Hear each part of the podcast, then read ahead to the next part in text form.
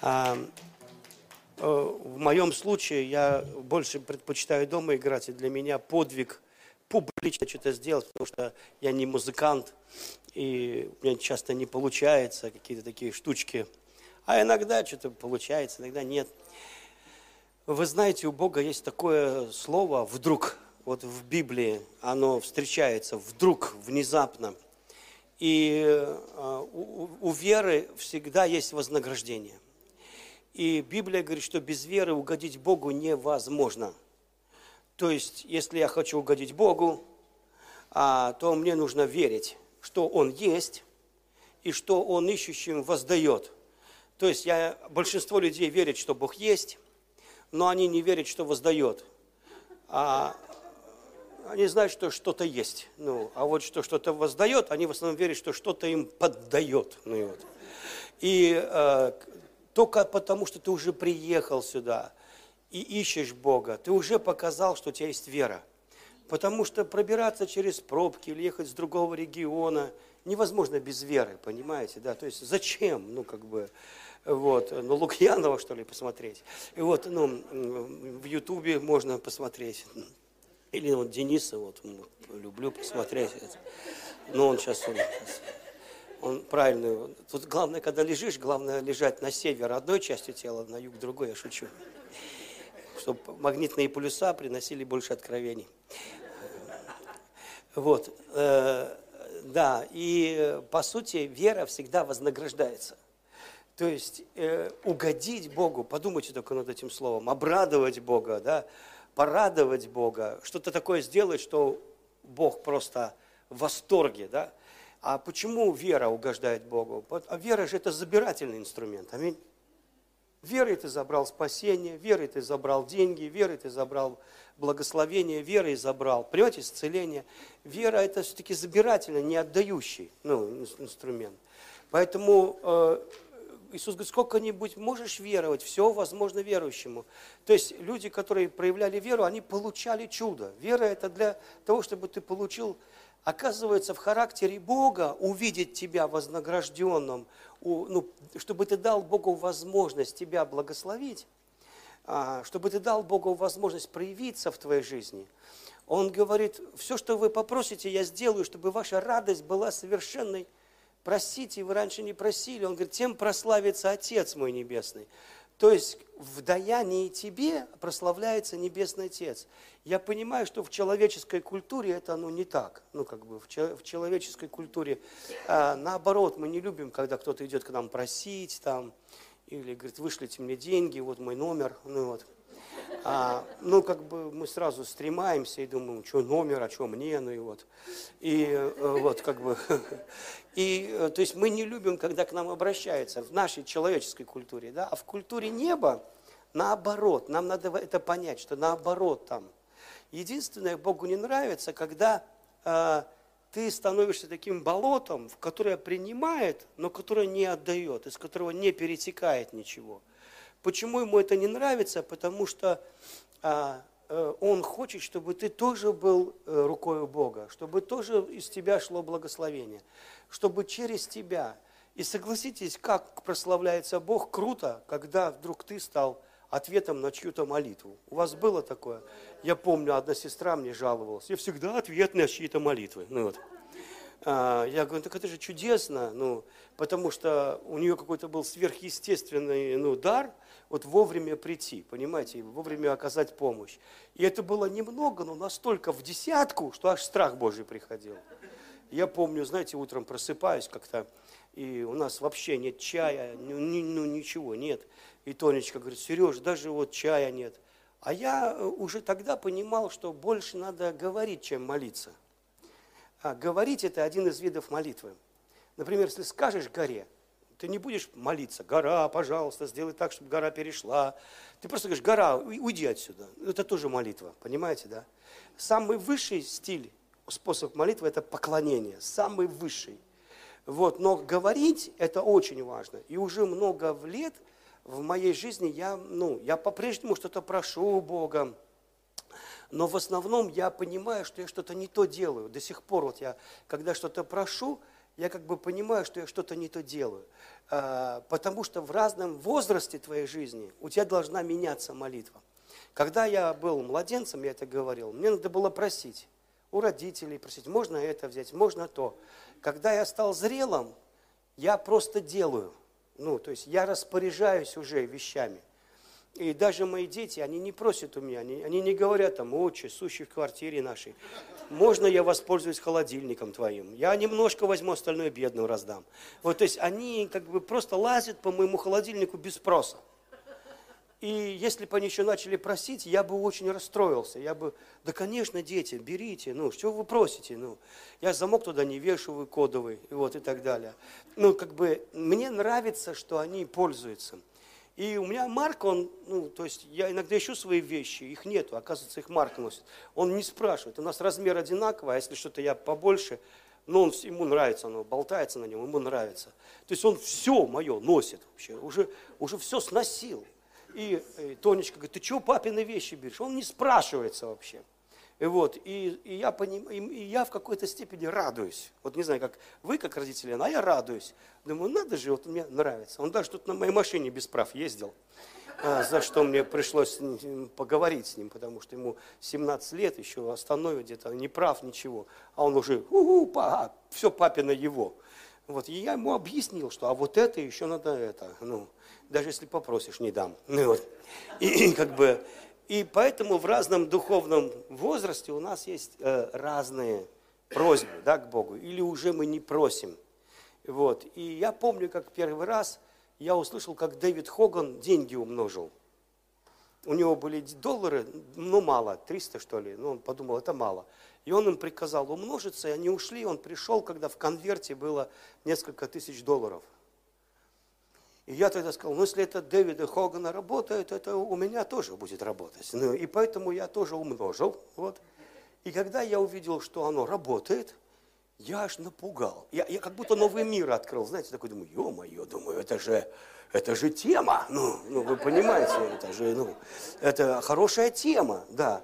Вот. Причем, знаете, я там, у меня всего 100 долларов было, ну, такие с новой полоской, знаете, такие красивые, новые. И мне в этот же день пришли 100 долларов после умножения. Я сказал, умножьтесь. Они не умножились, просто мне подарили еще 100 старых. Я сказал, это прибавили, это потом это не те доллары, те новые должны быть. Ну, и когда через три дня у меня было новыми, вот такими же хрустящимися, знаете, уже, э, по-моему, из 100 было 2000 долларов, да, и тут я понял, а причем они сразу умножились, только не так, как я думал. Я их просто получил только в Ярославле. Но в ту же минуту они уже у меня были. Просто я об этом не знал. Вот, я был в другом городе. Вот, и когда я понял, что это работает, я какую-то как мудрость, что ли, получил. Я начал понимать, что я все время так делать не могу. Ну, надо Бога слушать. То есть я же не могу все время такой, знаете, как с, с волшебной палочкой. Ай, и тебе тоже. Ай, тебе. Ай, тебе. Петрушка, тебе тоже на денежку. Ну вот, то есть я не могу чудить. Ну, я должен как бы слушать Бога. И я увидел, что Иисус Христос, Он в этом вопросе, у Него вроде в карманах денег не было, да? Но Он настолько богатый, Он настолько вообще независимый.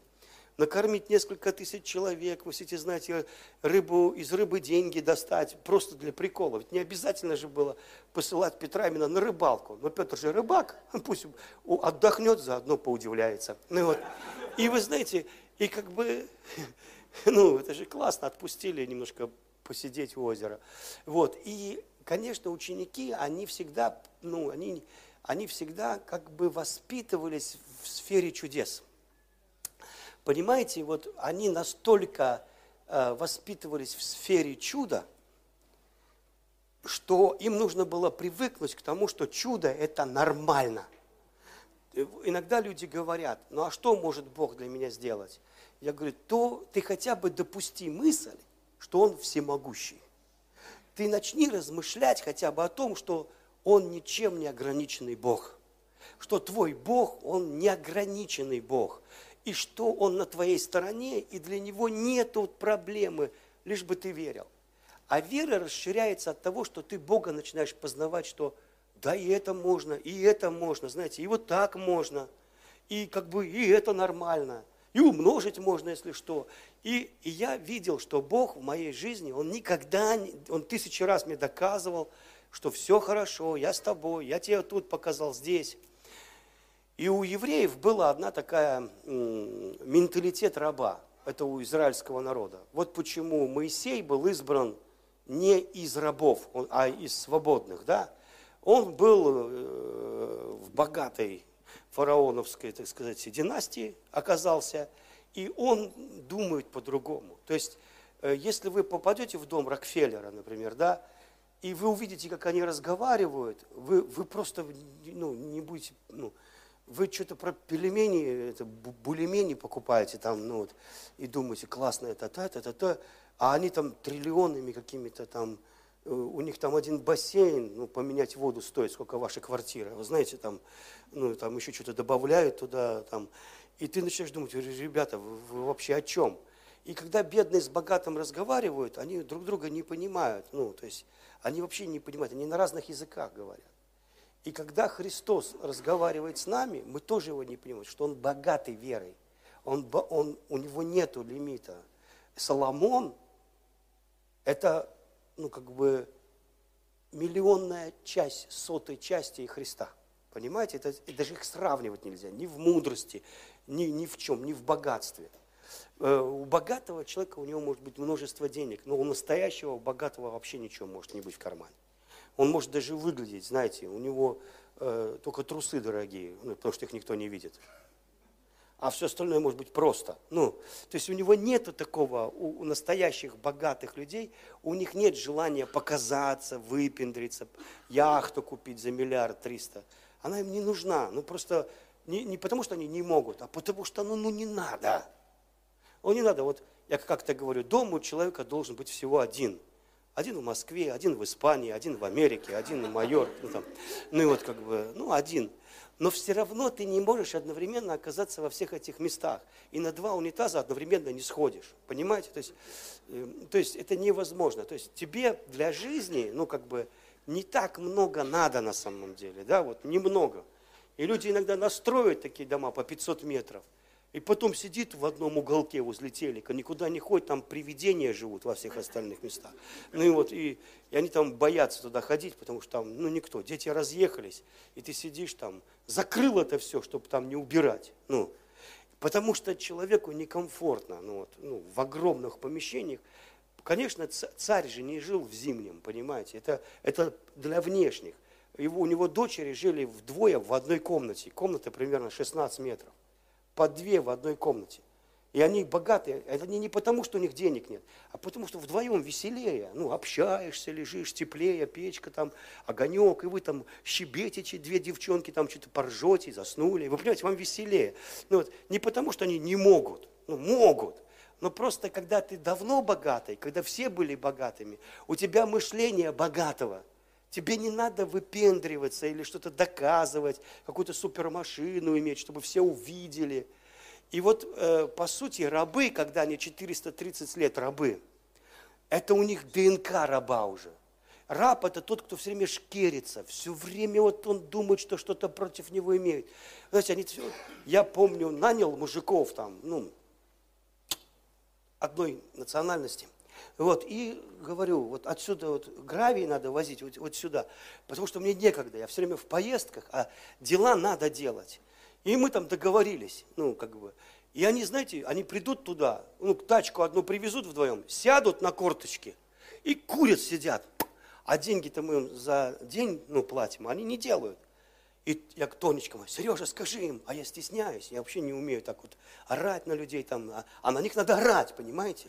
Если ты не заорешь, они не будут работать. Вот, они, потому что у них такое мышление, что вот пока на тебя не смотрят, ты не работаешь. Когда смотрят, тогда работай. Делаешь вид. Я даже помню в ЮАР, черные там, они до сих пор у них, знаете, вот мышление у черных, у многих в ЮАР, до сих пор такое колониальное такое мышление. И вот они на заправке работают, допустим, ты подъезжаешь на машине, и он подходит к тебе вот так вот, да, такой, да, вот так вот. Ты деньги ему даешь, и он делает вид, что побежал платить. но не бежит, а вот так вот, как будто бежит, знаете, вот показывает, что бежит как будто. И он раз заплатил. Я, думаю, я всегда удивлялся. Потом одна женщина черная такая, как вот рабыни Заура, знаете, такие слуги, на ферме у одного белого человека, он богатый, у него там гектары земли, носороги свои собственные, ну там все такое. И она там, да-да-да, вот так вот, да-да-да, да-да-да-да. Вот если ты белый, ты господин. А мы же из Советского Союза, у нас нет такого, что мы к ним плохо относимся. Ну, как бы, мы там ей пытаемся помочь. Но нет, нет, нет, вот, вот так вот, знаете. Потом это, попытались, а спасаются сразу, только потому что ты пропа... хочешь, чтобы мы были христианами, мы христиане, все, ну, вот. И вот, нет проблем. Ну. И, короче говоря, это, она взяла нам, ну, джинсы погладила, стрелки сделала на, на, на джинсах, стрелки, ну и вот, я это, э, моему другу Сереге ржал, не мог, он такой смотрит, у него стрелки так, так выглажены, что они уже не исправятся, вы понимаете, они реально, то есть, выглажены. А он такой, что ты ржешь, я сейчас на твои шорты посмотрю. Ну. А когда и на моих шортах были стрелки, вы знаете, ну, на которые вообще там они с карманами, знаете, там стрелки никак не сделать. Но сделала, старалась, вы понимаете. Но вот это вот мышление, и вот Тонечка выйдет такая, вы чего там сидите? Вот так. Я даже говорю, вот у меня жена молодец. Ну, вот. Я вам за что плачу? И они такие раз встали, такие с тачкой, с тачкой, знаете, такие побежали сразу работать. Вот. И вот я в армии помню, мы же тоже так же, знаете, там, я помню, застава у нас там, ну, ну просто вот, э, ну, и вдруг деды все, Лукьяныч, ты что стоишь, давай, Беркут, Беркут, Беркут идет, давай, давай быстрее. Я говорю, что быстрее? Делай вид, что работаешь. Я говорю, я думаю, зачем мне делать вид, что работаешь, если работы никакой нет? Они такие, засмеялись и убежали. Раз Беркут заходит, ты кто? Я говорю, «Э, рядовой Лукьянов. Лукьянов, ты что здесь стоишь? Я стою, я, говорю, я просто стою. Тебе что делать нечего? И раз, и столько работы нашел мне. И в следующий раз я уже, как, Беркут идет, я раз, такое лицо, полное трудового, знаете, вот, полное. Товарищ капитан, товарищ капитан, мы тут это, ну, знаешь, вот, он такой, молодец, Лукьянов, все, молодец. Я такой, фу, ушел, такой, думаешь, все. И вы знаете, и у рабов, вот когда это тебя уже 430 лет чморят, и когда Моисей пришел, говорит, я хочу вас освободить. Они, освободить, это хорошо. Прям нас освободить, да, прям вас освободить. Прям мы все на свободу пойдем. О, а как мы пойдем? И он говорит, я договорюсь с этим, с фараоном. Договорился. А он говорит, кирпичей столько же, солому сами ищите. И вот эти рабы, да ты, ты так договорился, что нам теперь вообще нам жития нет. Мы так работали не пойми как. И они Моисея чуть ли не побить хотят. И потом, в конце концов, когда они видели все эти казни, когда они все это видели, видели этих мух песих, вы знаете, это такие вот как мухи, которые кусаются, откусывают от тебя кусок плоти. Ну, наши сибирские вот эти мошки какие-то, знаете, так, гнус, она такая залезет под портянку, я помню, в армии служила. Ты не знаешь, что там ползает. Вдруг такой, тебе как будто молотком по ноге дали. Ты такой, о, она. Вы понимаете, и когда их там всех жрут эти мухи, пёсьи, а над евреями нет мух, над ними тьма, над тобой свет, там у них лягушки, ты просыпаешься ведь в жабах, ну, ничего приятного. Ну, и как бы, в конце концов, они выходят из рабства, и совершив Пасху. И Пасха – это прообраз именно смерти Иисуса Христа. Понимаете, да? То есть Пасха была просто образом – потому что они ягненка закололи, кровью его косяки окропили. И вот этому духу смерти ему все равно, какая у тебя национальность, еврей ты, не еврей. Они заходили в любой дом, нет крови, они заходили. Вот почему, когда мы с вами понимаем, за что умер Христос, то прежде всего Он смертью Своею, потому что это не Вася просто умер, это Бог во плоти умер его смерть, она убила твою смерть. Понимаете, что произошло? То есть мы в это до сих пор не верим. Понимаете, если я сейчас буду говорить, что, а может быть, можно жить долго и вообще не умирать, то меня сейчас как за еретика примут. Но Христос говорил, что верующий в меня не умрет. А если умрет, я его воскрешу. То есть мы сейчас даже вот это не умрет, мы как-то, ну, он имеет в виду, что мы как бы это, мы не верим, понимаете? Если кровь ягненка, вот этой овцы, она освободила евреев, она сделала три вещи. Они не могли это сделать никакими чудесами. Они на утро были исцелены все до одного. Тысячи людей, миллионы. Все исцелены. Ни одного болящего в коленах. Это Пасха сделала. Второе, они были свободными. Они никогда не могли выйти на свободу. Это Пасха сделала. И третье, они были богатыми, потому что они обобрали египтян. Ну, обобрали, обобрали, с кем не случается. Вот, то есть египтяне заплатили за все фактически. То есть они там на себя навешали, я думаю, эти женщины еврейские, столько золота, там по 30 серег в уши, там у них уши оттянуло до ботинок, вы понимаете? Они все на себя там пове... А куда? На себя. Уже на себе-то четко вижу, что оно на мне, а не на тебе. Ну и вот. И они э, вышли абсолютно богатыми, здоровыми, свободными. Это сделала Пасха. Вот, сегодня э, вот это откровение о Пасхе, оно еще не, ну, непонятно христианам. Потому что это такая радость, вот то, что Иисус произвел. Вы представляете, что вы все прощены из-за Христа вечным прощением. Вы можете себе подумать? То есть вечным прощением.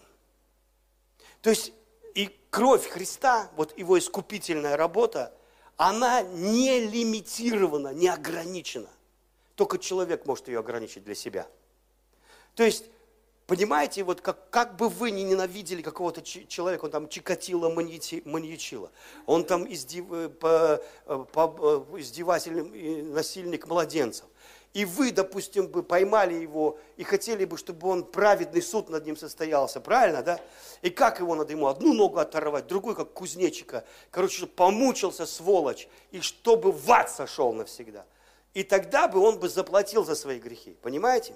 Но скандал Евангелия заключается в том, что все это сделали над Сыном Божьим. То есть он всю кару, всю пытку и всю смерть этих людей взял. Он каждого человека взял.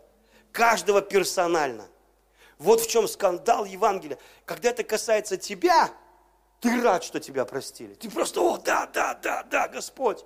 Но когда касается твоего врага, ненавистника – ты думаешь, ну почему? Нет. Если он просто сказал, прости меня, Бог, поверил в Иисуса, знаете, что будет? Он будет прощен. Нравится нам это, не нравится это. Согласно Писанию, он прощен. Любой. Вот в чем дело, любой. И ты тоже. И, и ты 490 раз, если в день согрешишь, ты будешь прощен. 490 он попросил Петра прощать. Иисус не просит делать того, чего не делает сам. Иными словами, он не говорит просто Петр прощает много раз. Он говорит, Петр, да все прощены. Все прощены, ты не можешь каждую минуту, нет такого обидчика, который каждую минуту в течение светового дня тебя обижает. Нет таких. То есть он говорит, забудь вообще это богословие прощать, вы все прощены. Вы, все, вы либо принимаете это прощение – либо не принимаете, либо вы верите, верой принимаете, что вы прощены. Если вы верите, что вы прощены, не чувствуете, вы еще, у вас еще боль вины, боль вины есть, но вы верите, что вы прощены, вы угодили Богу. Потому что Он не зря умер, понимаете? Вы угодили Богу, если вы верите, что вы прощены. А если вы не верите, что вы, вы можете быть прощены или прощены, то вы не просто не угодили Бога, вы как бы атакуете крест. Вы, вы, вы, вы становитесь противниками креста. Вы как бы говорите, ты Бог зря умер. Понимаете, что э, это невероятно то, что сделал Христос. То есть в бездне Его благодати утонули все грехи. В бездне просто Его благодати. Это не просто человек умер, это бездна благодати. Там нет дна – Одна женщина-кореянка, она пришла к пастору Янгичо, исповедовала грехи, что она изменяет своему мужу с его другом или братом там. Это вот в русской культуре там как бы еще ничего. В, в, этой, в европейской ничего страшного, все бывают втроем, вчетвером живут. Вот. А, как бы, а вот в корейской культуре это такой позор, э, что просто еще во времена, скажем, вот те пораньше – и она пришла, и пастор Янгичу сказал, Бог вас простил. Она говорит, я не могу себе это простить. А он ее шантажировал. Он говорит, если ты э, будешь мне отказывать, я муж твоему, он все узнает. Он ее шантажировал, вот они так... И он говорит, сестра, а вот э, скажите, пожалуйста, представьте, что вы стоите на скале, и там глубокое озеро, такое как зеркало, вода, и там нет дна в этом озере, и вы туда кидаете маленький камень, что будет? Оно, ну, всплеск, а потом, ну, рябь такая по воде, а потом, ну, рябь меньше, меньше, меньше, и потом опять озеро, как зеркало. Замечательно. А теперь вы берете кусок скалы, она падает туда, что будет? Он говорит, ну, такой всплеск большой будет. А дальше волны будут бить о берега этой скал. Ну, а дальше? Ну, потом оно успокоится, будет такая рябь, а потом будет просто зеркало воды опять. Она говорит, разница между камнем и скалой, то, что один грех больше вызвал волн, а другой меньше. То есть один больше такой принес, ну как бы, а другой меньше. Но все это утонуло в бездне Божьей доброты и благодати. То есть вот, вот насколько. Но когда у человека рабское мышление, и он постоянно подозревает Бога, что Бог что-то против него имеет. И вот у этих рабов было такое, они думали, Бог нас ненавидит и просто хочет убить нас попозже. Да, вот он нас просто сейчас хотел заморить работой, но вырулили. Э, вот, потом он, мы дошли до Красного моря, вот здесь он нас решил убить. Потому что ты всегда думаешь, ну да, я дожил до этого дня, не в смысле того, да сегодня помог нам Господь, а значит и дальше все будет хорошо. Не, раб так не думает. Он думает так, ну да, как-то я, была белая полоса, а дальше начнется черная полоса. Дальше будет хуже. И потом опять Бог его вытащил. О, да, совпало. Но потом дальше опять будет. И у раба все время одно и то же. Он подозревает Бога в неверности, в том, что Бог не имеет что-то против него, Потому что воды нету, воды нет, мы хотим пить, и он хочет, ну, чтобы мы умерли от жажды. И они всегда вспоминают прошлую жизнь. Гробов, что ли, там не хватало. Умерли хотя бы нажравшись чеснока. Ну и вот, и как бы, а тут и так. И в итоге, в итоге все приходит к тому, что 12 соглядатаев идут в разведку. И когда они возвращаются, двое из них, Иисус Навин и Халев – они несли виноградную кисть. Э, откуда я это знаю? Я это знаю. Ну, вот. Ну, в Библии не написано, кто нес. Но Израильское туристич... министерство по туризму, логотипом э, министерства является Иисус Навин и Халев, несущий на шесте виноградную кисть.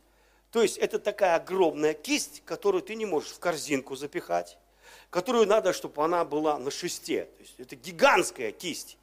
А там жили люди, ну, тоже нехилые, вот, а, по несколько метров ростом. Ну, один даже раввин, он показал римскому императору пещеру, где лежал скелет тех времен, 17 метров, представляете? 17 метров. И он говорит, мы вот таких побеждали, когда с нами был Бог. Вы нас, римляне, победили, потому что с нами Бога нет. Но когда с нами был Бог, вот эти умирали. И поэтому ты когда читаешь, думаешь, это басни. Но сегодня говорят, правда, находят какие-то нереальные, там, редко, находят гигантские скелеты, да, там, и э, размеры, там, не знаю, метр ноги, там, а человек просто не знаете, вот есть следы, эти окаменелые такие, там полтора метра, просто человек идет, вот обычный человек, там 50 сантиметров, да, а там идет человек, у него полтора метра, и он не бежит, по следам видно, что он просто идет. То есть это обычный его шаг и рядом следы динозавра. Ну, и человек такой нехилый. Да, на веревочке, наверное, ведет его поить куда-то. И вот окаменел. То есть такие, ну, есть вот, э, ну, свидетельства, которые с точки зрения эволюционистов просто невозможны, поэтому их не публикуют. Потому что так не могло быть, получается, человек деградирует, а ну, как бы, и меньше жить стал, чем те. Потому что когда он находит череп древнего человека, Говорит, это неандерталец. Говорит, почему? Потому что у него кость надбровная, гигантская. А это неандерталец, это просто человек, которому 300 лет. Потому что у человека к старости растут только кости вот эти вот и уши, нос. Можешь носом помахать. Наверное, так.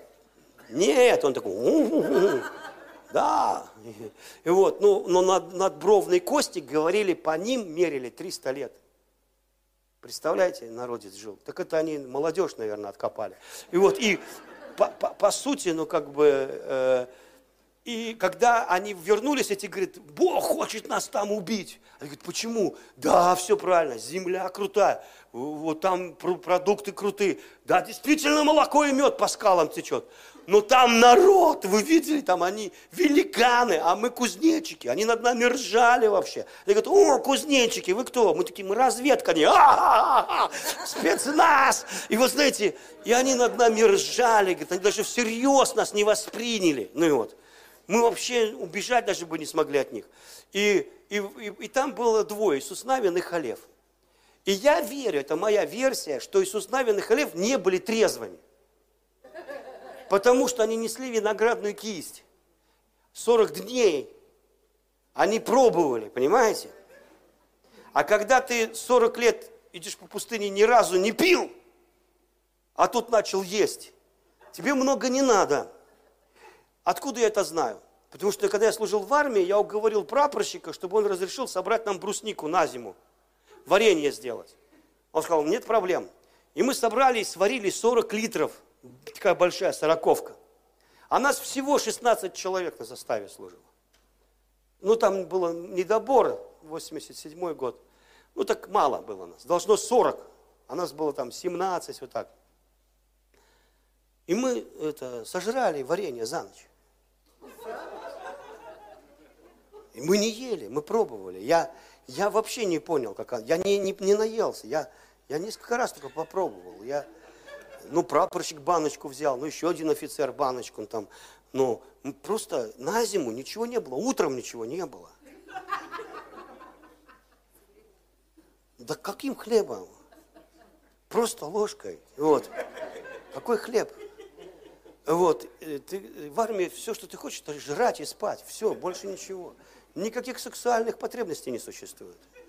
У нас не было. Ну, потому что это, это уже, когда ты сытый, и, ну, это мысль следующая, понимаете? Если ты сытый и выспавшийся, а если ты всегда голодный и не выспавшийся, вообще нету, вообще нету ни мужского, ни женского пола. Ни... Вот, потому что я, все, что я мечтал, это поесть вот, и поспать, вот, все. И, э, и больше ни о чем. Потому что у нас как дебильная была застава, нас гоняли, у нас марш-броски постоянно. Мало того, что у нас народу мало, а еще прапорщик был. Он когда улыбается, у него глаза все равно злые. И вот, и вот мы все время бегали, вот, а спать тебе не дают, потому что служба, наряды, наряды, наряды, наряды. Два часа поспал в наряд, пришел там, ну просто вот, вот я мог спать в любой позиции, вот в любой, меня остановили так, раз, все, я уже сплю. Вы понимаете? УАЗики вот так вот едешь по, вот по этой Карелии, вот такие, а, а, а, я сплю, ни обо что не стукаюсь вообще. Просто глубоко, вы понимаете? Ну, потрясающе. И, и мы все съели. И поэтому я знаю, что когда Иисус несли этот тро, шест, они пробовали. Это, конечно, они э, все не съели, она же огромная, но они пробовали. И они настолько пришли поддатые, что когда у них спросили, Иисус Навин, Халев, вы-то что волчите там, вы скажите. Иисус Навин говорит, что там великаны. Какие великаны? Халев, ты видел великанов? Халев такой, великан? Ни разу я не видел великанов. Почему? Потому что тот, кто несет крест, сохр... понимаете, Потому что они, не зная пророчески, несли крест. А тот, кто несет крест, тот не чувствует бремени. Библия говорит, что если вы не возьмете креста и не понесете, вы не можете быть моими учениками. Вы будете ропотниками, вы будете вот этими людьми, которые недовольны всегда, с рабским мышлением, потому что Иисус-то взял твой крест и отнес, понимаете? Это он твою смерть взял на себя, а тебе дал свой. А его крест, он надут гелием. И в оригинале написано, что он возвышает тебя. Когда ты понимаешь, что сделал для тебя Господь. Когда ты понимаешь, что Он навсегда поменялся с тобой местами. Понимаете, Он взял твою боль, твои проклятия. И ты взял эту истину для себя – ты берешь это, она тебя возвышает. И когда ты берешь этот крест, он тебя, о, о, о, о, о, и ты уже полетел, полетел. А если не берешь, то получается все бремена, которые есть, еще плюс церковные бремена, которых ты не знал, они все приходят. Вот почему Бог хочет, чтобы мы кушали от Христа, ели Его, пили Его. Потому что это опьяняющее. Он говорит, ешьте мое тело, пейте мою кровь. И, и я знаю, что когда Иисус это проповедовал, он, он опьянел от самой проповеди своей. А, потому что это смысл того, зачем он пришел. Вот мы, люди, обычно говорим, что ко мне, что вам от меня надо, спиногрызы, все от меня что-то хотят, не могу пожить для себя, всем что-то от меня надо. И мы, когда вот так вот не несем крест, мы такие же, чего тебе, как это, зачем вы все ко мне? Но когда ты понимаешь, ты как бы тоже начинаешь говорить, вот я, ешьте меня, пейте меня, меня, надо, меня можно сожрать. Вы знаете, как? Меня можно обижать. Можно? Можно, меня можно. Можно тебя послать? Можно, пошлите. Можно тебя благословить? О, о, да, тоже можно. Я открыт, вы понимаете? А можно тебя похвалить? Хвалите. А можно тебя ругать? Можно, меня можно. Почему? Потому что Христос умер, и я умер вместе с Ним. Понимаете? И я вместе с Ним. И потому что уже больше я не живу. Все, кончился, Сережа, он больше не живет. У меня был один план на мою жизнь, я хотел стать актером, я хотел быть в крутом театре, я хотел, я стремился к этому с детства, с 10 лет, хотел, я поступил, меня брали в столичный театр в конце, меня единственного, я считался хорошим студентом, одним из лучших а может быть и вообще, ха-ха-ха, ну и вот. И вы знаете, и когда Бог пришел в мою жизнь, я умер. И я сказал, я не буду в театре. Я режиссеру сказал этого театра. Я не буду. Он мне позвал. Я вот там на крыльце этого театра стоял, с армией пришел, по-моему, пришел, говорю, О, помолился даже там, неведомому Богу. Вот бы мне Бог здесь работать, моя мечта. И Откуда я знал, что через несколько лет, я закончу институт, меня будут звать сюда? Это, представляете? Но я говорю, да я лучше буду пяти бабушкам проповедовать в деревне, чем буду звездой. Потому что я понял, что служить Богу – это служить Богу, а не людям. Это круче всего, это счастливее всего. Ну, я помню, та девушка, которая меня к Богу привела, она сейчас там играет в театре, в кино снимается, известна достаточно. Ну, как бы роли такие все стрёмные. Ну, не по ее дару, она круче может, да. Ну, ну как, знаете, бывает, как повезет. Да, на каких-то жен разлучниц играет, стерв, вот таких. Но, ну, конечно, она очень классная актриса, вот, и вот бы ей хороших таких вот интересных ролей. Ну, у нее пока, я не знаю, может, они были, я просто не слежу. Вот. Но и она говорила, вот, жалко, я тебя, Лукьянов, вас с Камягином привела к Богу, я ошибку сделала, так бы вы были известными, а то вы там где-то сидите в своей секте. А у нас много сектантского. Да, да, мы уже видим, что надо менять, что мы не так делали и не так понимали, и, возможно, мы э, как бы ошибок много сделали и тормозим сильно. Мы это все делаем с Богом. Аминь. А, мы думали, что все будет быстрее, и пробуждение придет завтра прям. А когда особенно молишься, и вдруг Дух приходит, и тебе кажется, все уже началось а, а ничего не началось. Вот, и ты все время живешь верой, надеждой, как Авраам, который жил верой, надеждой 25 лет, да, ждал ребенка. Но я уверен, что вот эта награда за веру, за ожидание, за любую конференцию, на которую ты приехал, за цену, которую ты платишь, награда приходит вдруг. Понимаешь, вот вдруг, внезапно. И часто оптом. Ты сеял в розницу, и вдруг начинаешь сжать оптом, потому что приходит твой день. Приходит твой день. И есть время, когда это не твой день еще, а есть очень сильно, Господи, возьми меня там, как дротик, как стрелу, заостри меня, закали меня, метни меня в ту цель, для которой ты меня избрал. Пусть я буду в огне. Такая, видите, кудрявая молитва, да? Вот этой молитвой, Господи, возьми меня как дротик, как стрелу, заостри меня, закали меня, метни меня в ту цель, для которой ты меня избрал. Пусть я буду в огне. Вот этой молитвой я молился три месяца каждый день. Просто на основании Писания все, что попросите, сделаю для вас. Ну, все, что попросите, сделаю для вас.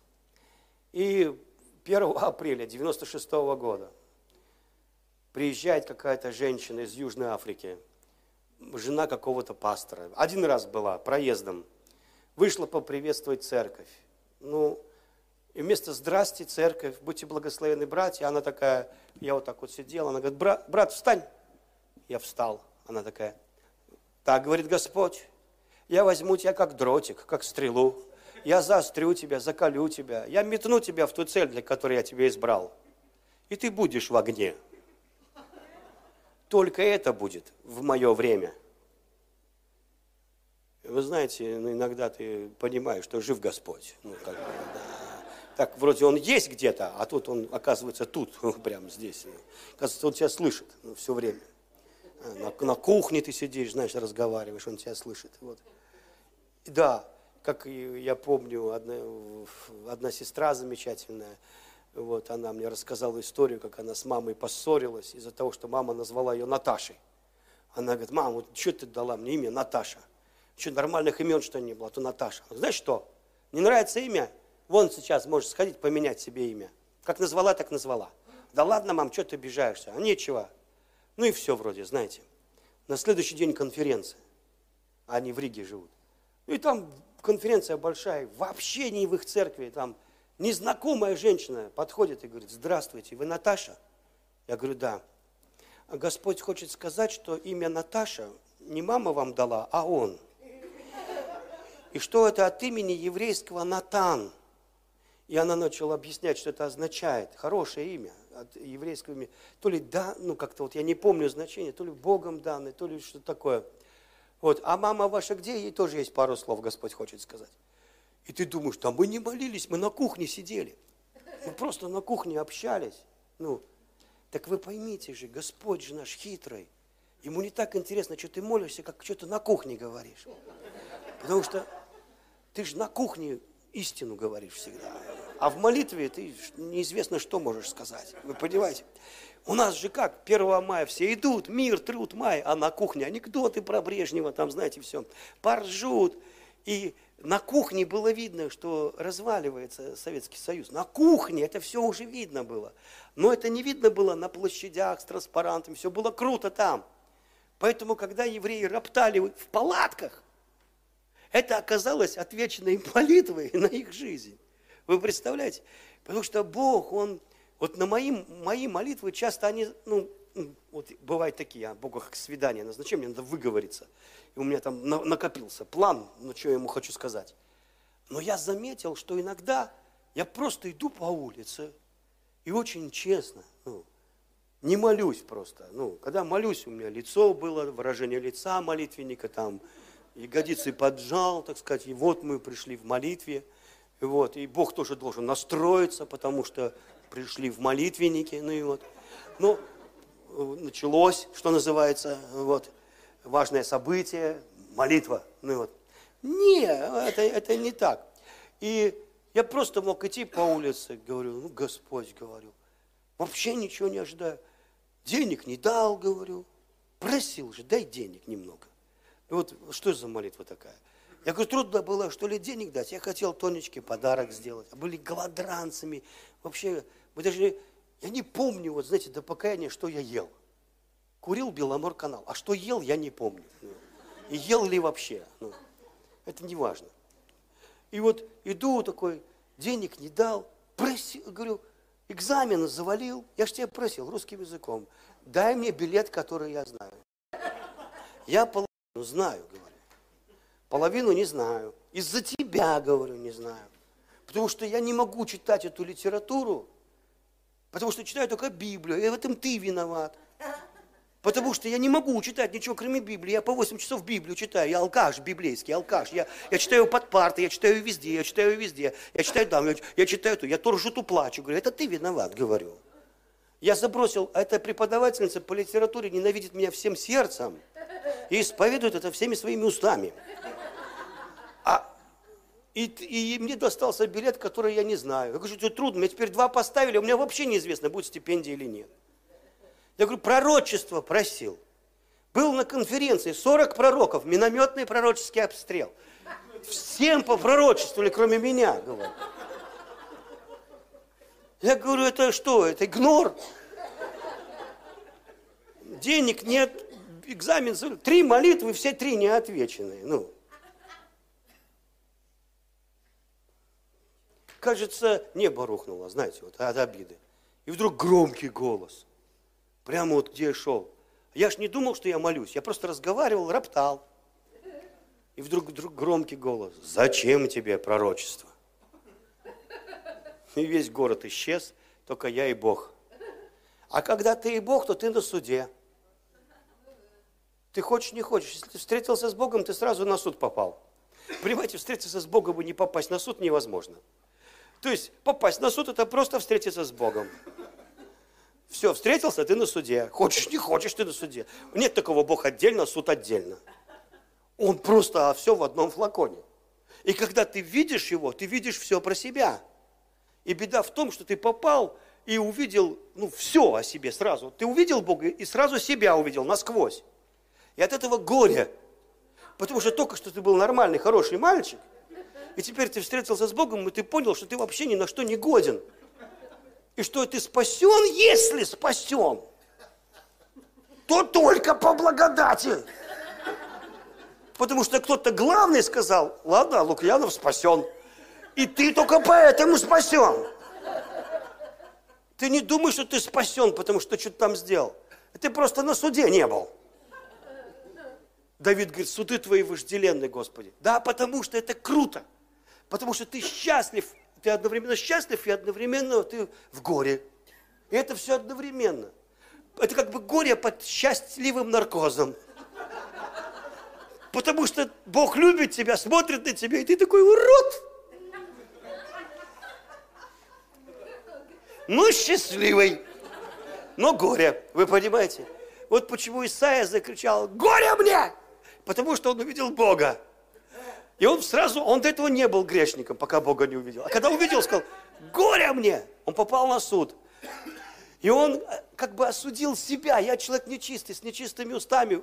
Боже, все гораздо хуже. Да я живу среди народа. То есть я тварь одного народа. Я карасец того же водоема, что и все грешники. Я-то думал, что я какой-то пескарь, а я та же самая плотва, что и все остальные. Вы понимаете? Я абсолютно такой же. И Господь говорит, все, вот этот уголь очистил тебя, иди, пророчествуй. И понимаете, как круто? Потому что Бог не, суд это не осудить тебя. Суд это отделить от тебя козла. Сережа отдельно, козел отдельно. Пшеница отдельно, плевел отдельно. И когда это отделяет от тебя, ты испытываешь и боль, и экстаз счастья. Ты как у Пушкина в стихотворении «Пророк» знаете, перстами, себе он сердце мое там вынул, каменное мои, вложил там это, и очи мои там дал мне другие, говорит, и это экстаз. Это как экстаз святой Терезы. А, Бернини ее изобразил, ее ангел копьем. На! Она такая, о! Вы понимаете, потому что все стрелы любви вонзились в тебя – и ты чувствуешь себя одновременно. Вот почему суды вожделенны. Суд отделяет, он не осудить, он отделить. Аминь. Отделить одно от другого. И когда э, этот суд пришел, я там умер еще раз. Просто умер там. Я отрекся от всего, от всей, от всего. А когда отрекся Богу в лицо, я прям в лицо, потому что Бог вот так был, вот так был Бог, вот так. Город исчез, только я и Бог, и вот так Бог. И как я увидел свои мотивы, зачем мне пророчество надо, Я такое горе пережил. Я понял, что я ни на что не годен. И я сказал, я отрекаюсь. И я сказал, я делаю заявление, я, я в лицо тебе, Господь, отрекаюсь. И мне как будто спину сломали. Я как разрыдался, потому что все, капец тебе, Сережа. Не будешь ты никаким великим, важным, уважаемым, почитаемым. Кирдык. И после этого такая радость, такая свобода.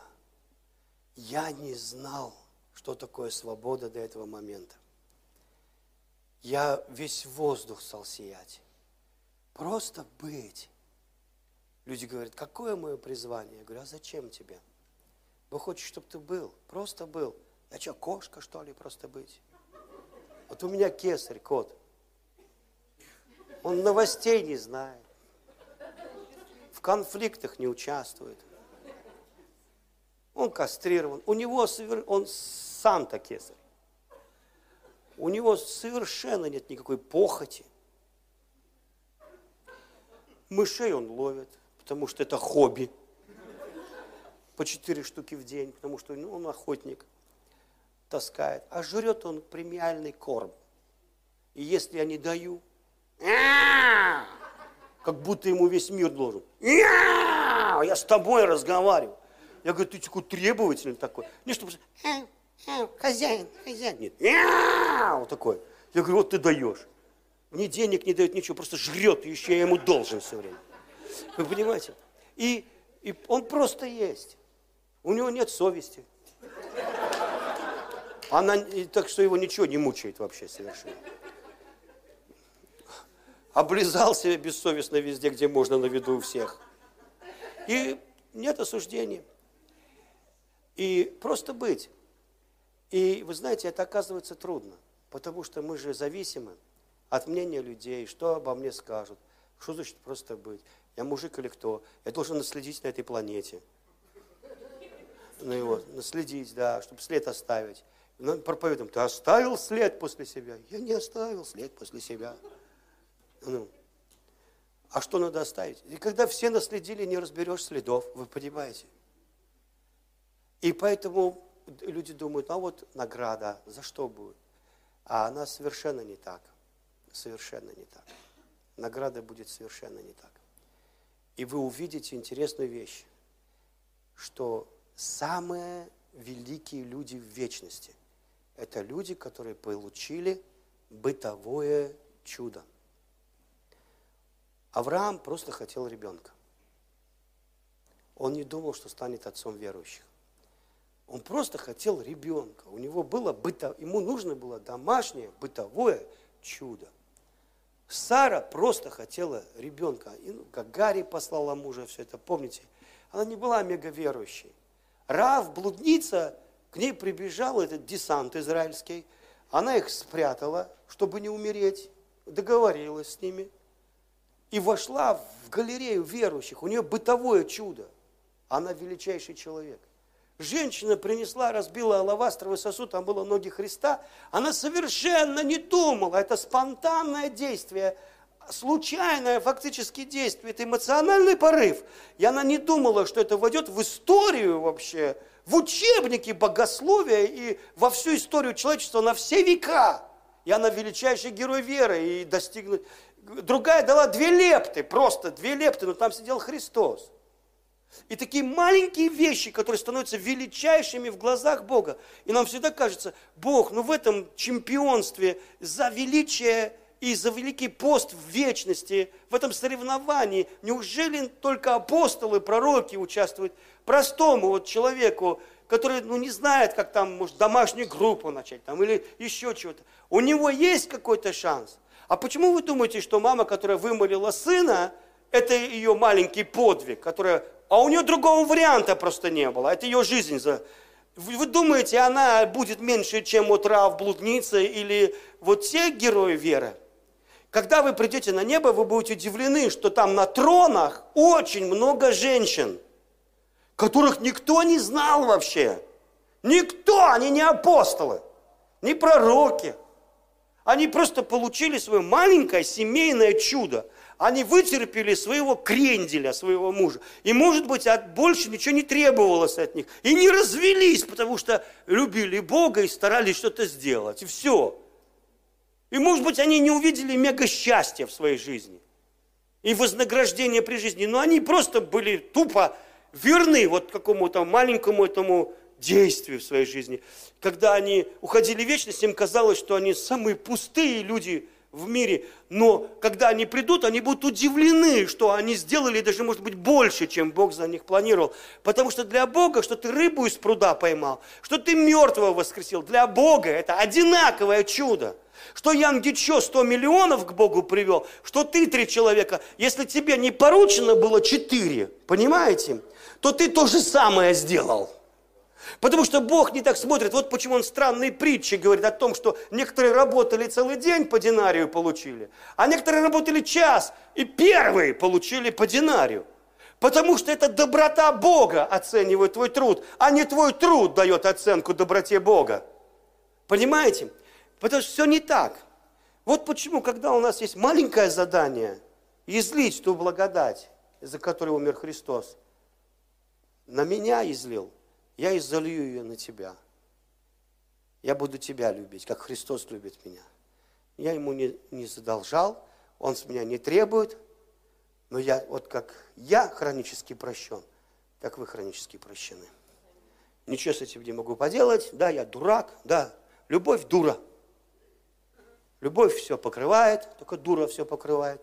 Любовь все переносит, только дура будет все переносить. Нормальная, умная женщина не будет это переносить.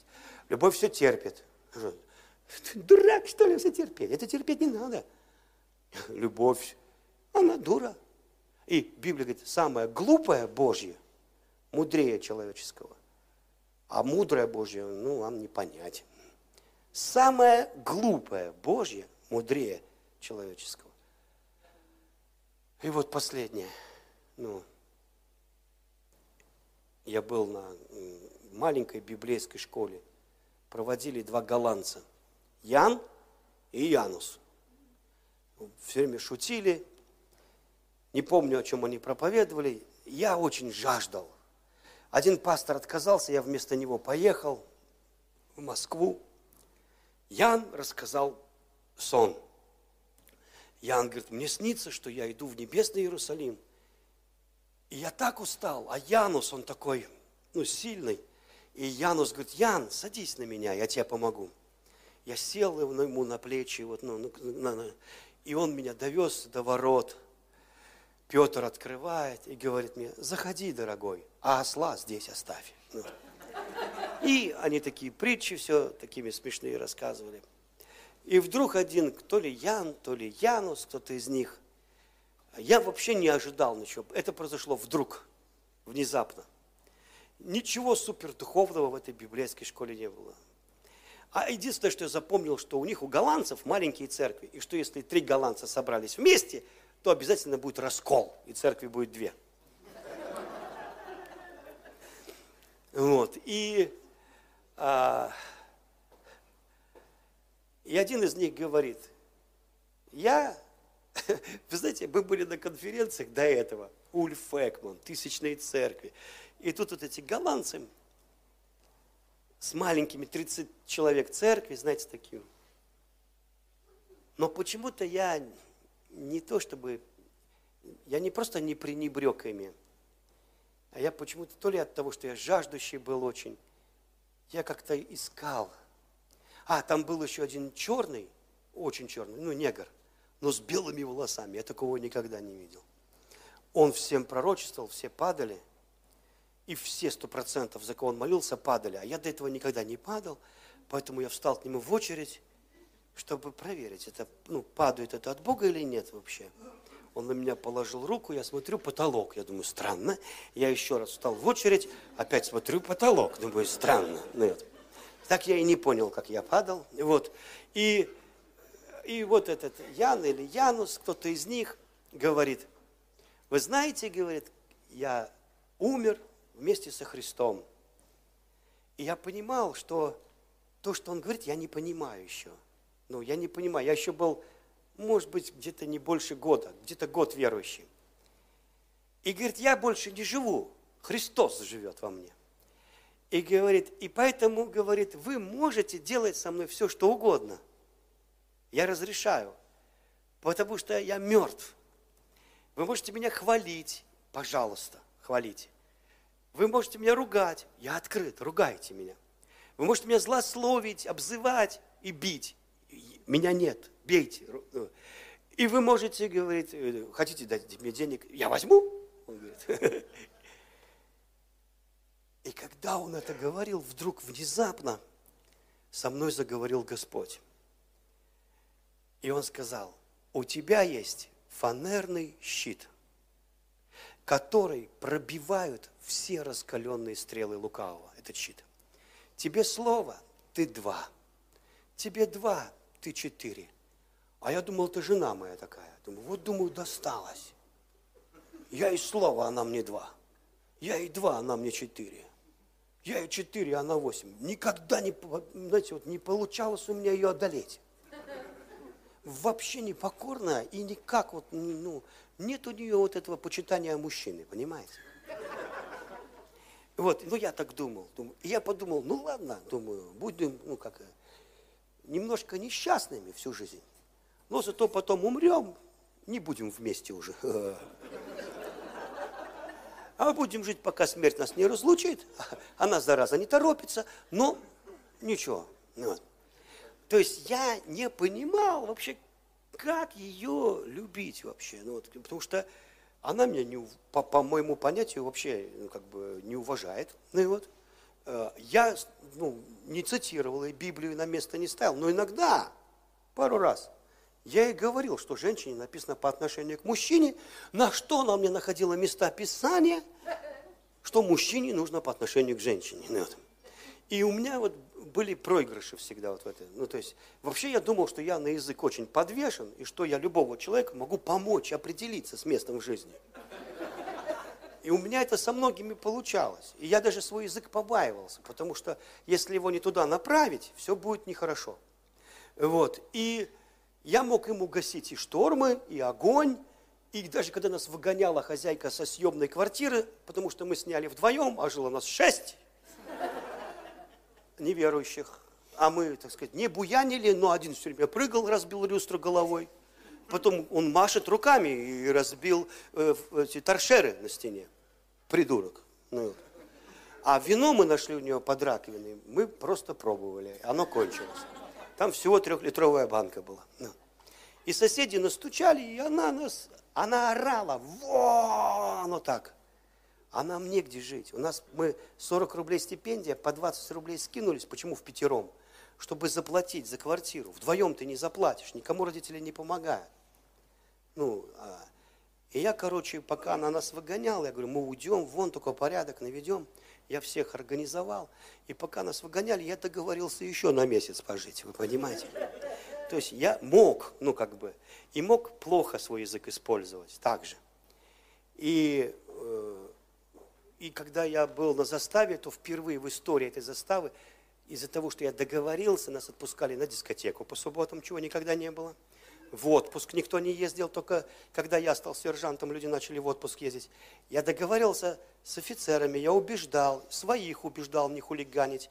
И у нас стала самая образцовая застава за всю историю. То есть она была самой пролетной, самой страшной деды, вешайтесь всегда говорили но из-за того, что я с пацанами мог договориться, и с офицерами мог договориться, то мы как бы урегулировали все, и у нас не было пролетов.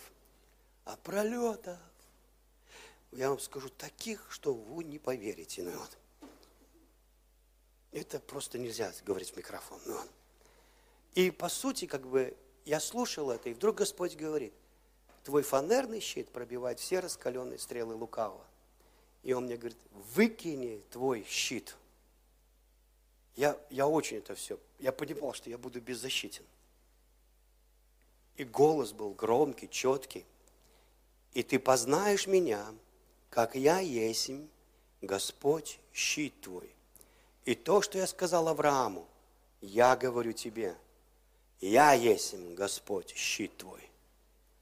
Я приехал домой, моя Тонечка увидела меня и говорит, Сережа, а что с тобой? Я, а у меня такой мир, я не могу вам описать. Такой мир. Меня все устраивает.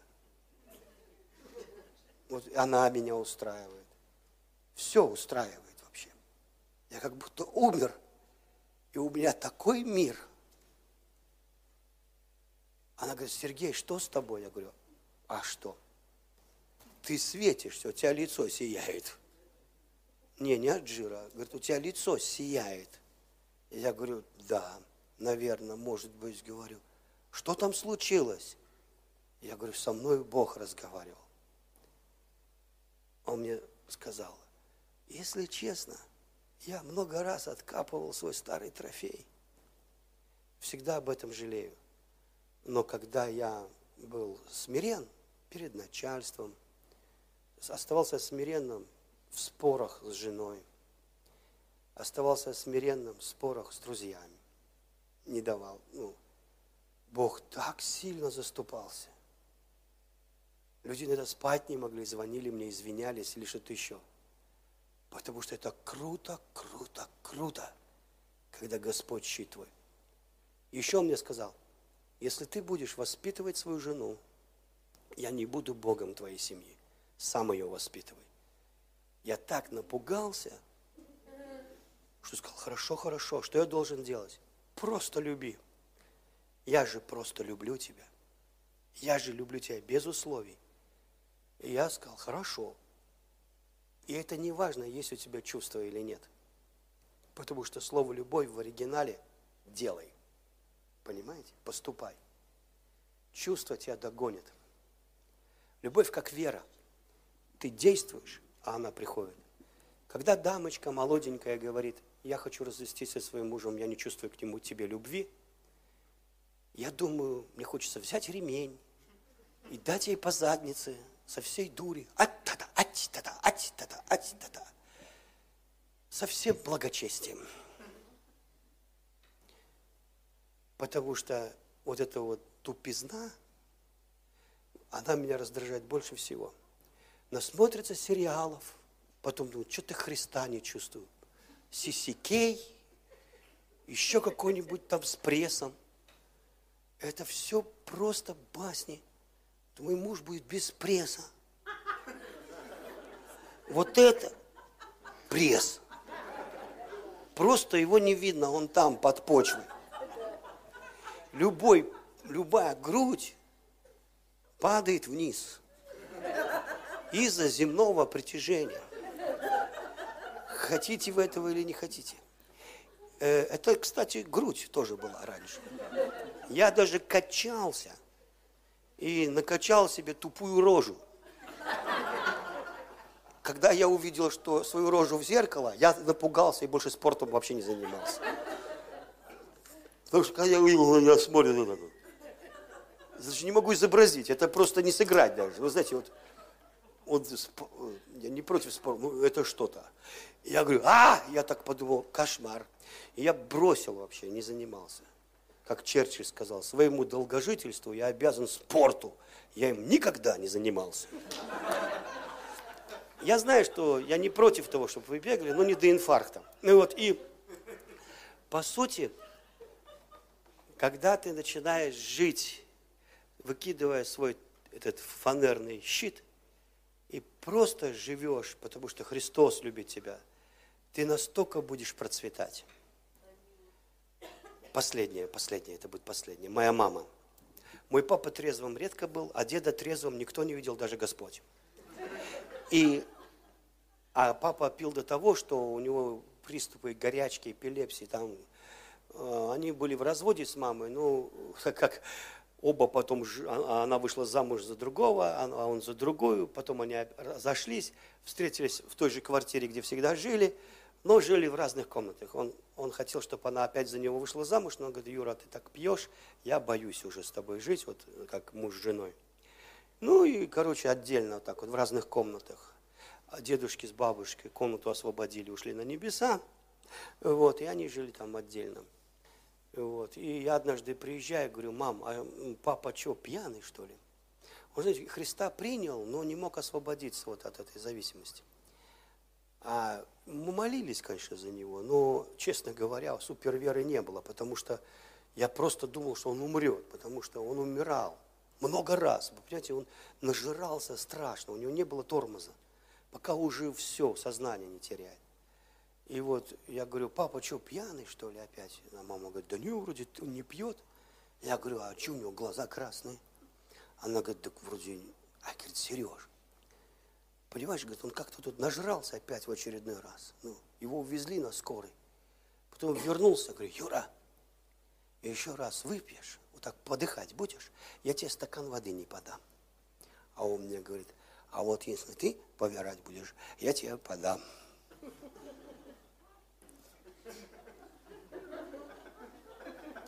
И она говорит, ты знаешь, я освободилась. Я даже не знаю, он трезвый, пьяный, мне все равно. Я, я просто вообще счастлива. А она раньше ушла к Богу. Ну. И папа три дня орал. Три дня не выходил. Сколько он там выпил, я не знаю. Там, по-моему, все выпил, все деньги. Орал, не останавливаясь, трое суток. И мы как-то уехали с похорон. Так и остался, он там в комнате не выходил. Вот. А потом смотрю, что-то он Богу начал служить. Представьте, две церкви начал в 68 лет, в 70. В 68 женился второй раз. Ну, жена тоже 68, но выглядела сильно старше. А, потом жена у него это умерла, они в аварию попали. Он ездил на Валдай, на страшной машине. На права сдал в 68 лет, представляете? Служить Богу начал в 68 не остановить. До этого в репцентре ну, служил. Репцентр начал. Ну, потом его попросили, что он типа не был зависимым от наркотиков.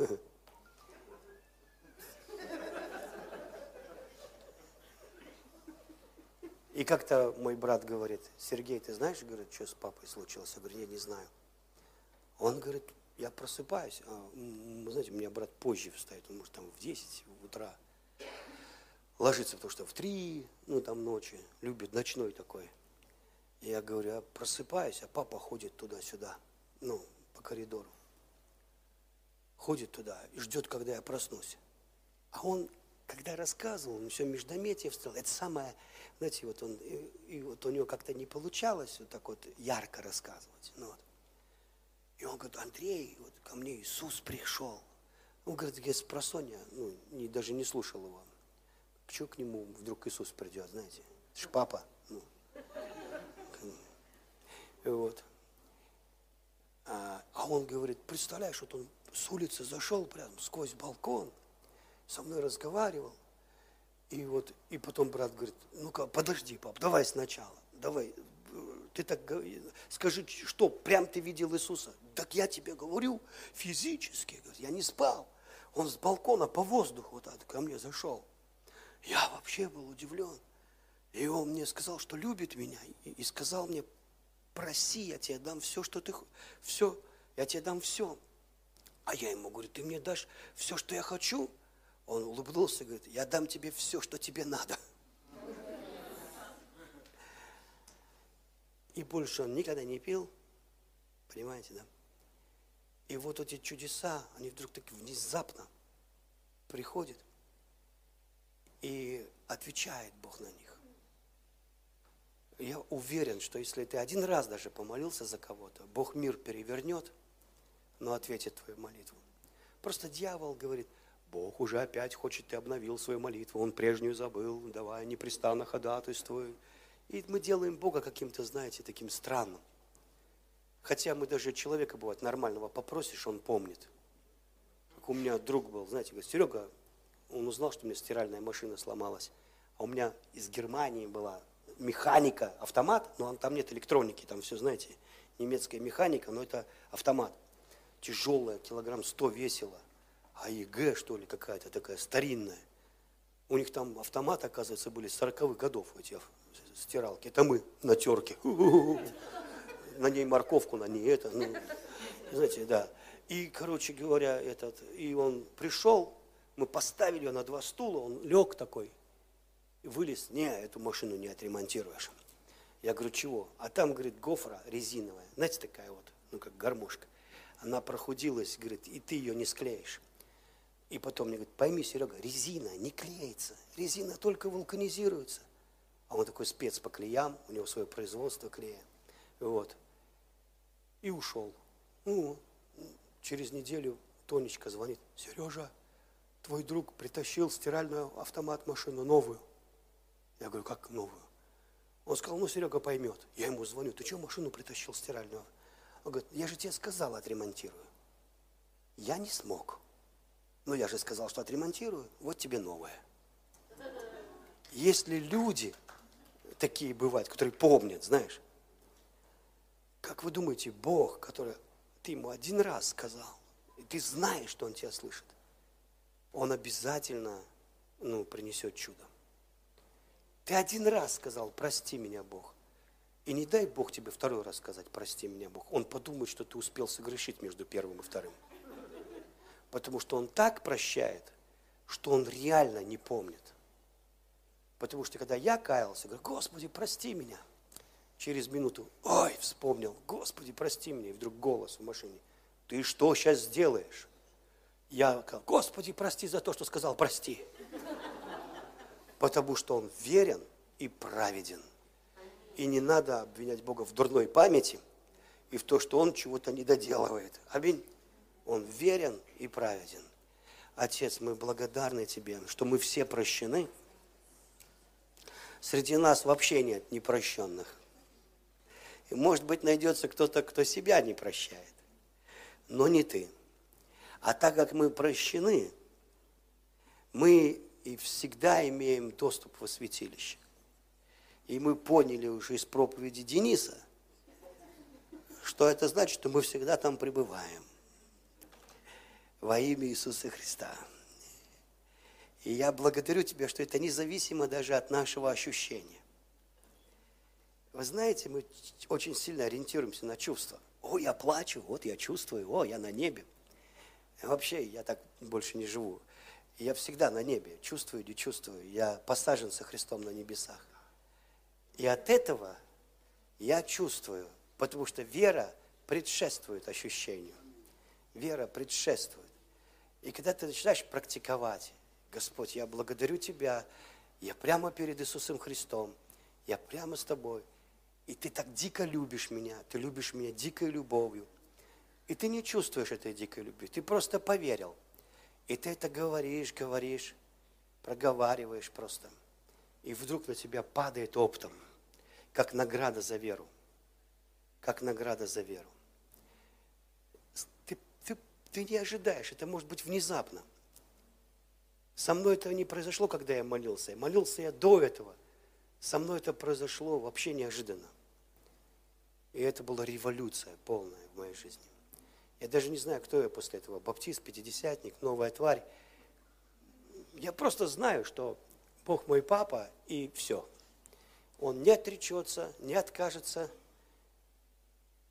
Он всегда, Он приведет меня в лучшее время, в лучшее место, сведет меня с лучшими людьми. Он полностью знает мой путь. Он такой могущественный, похищение из его руки немыслимо. И вера в его любовь делает меня смиренным, смелым, уверенным, что все будет хорошо. Аминь. Аминь.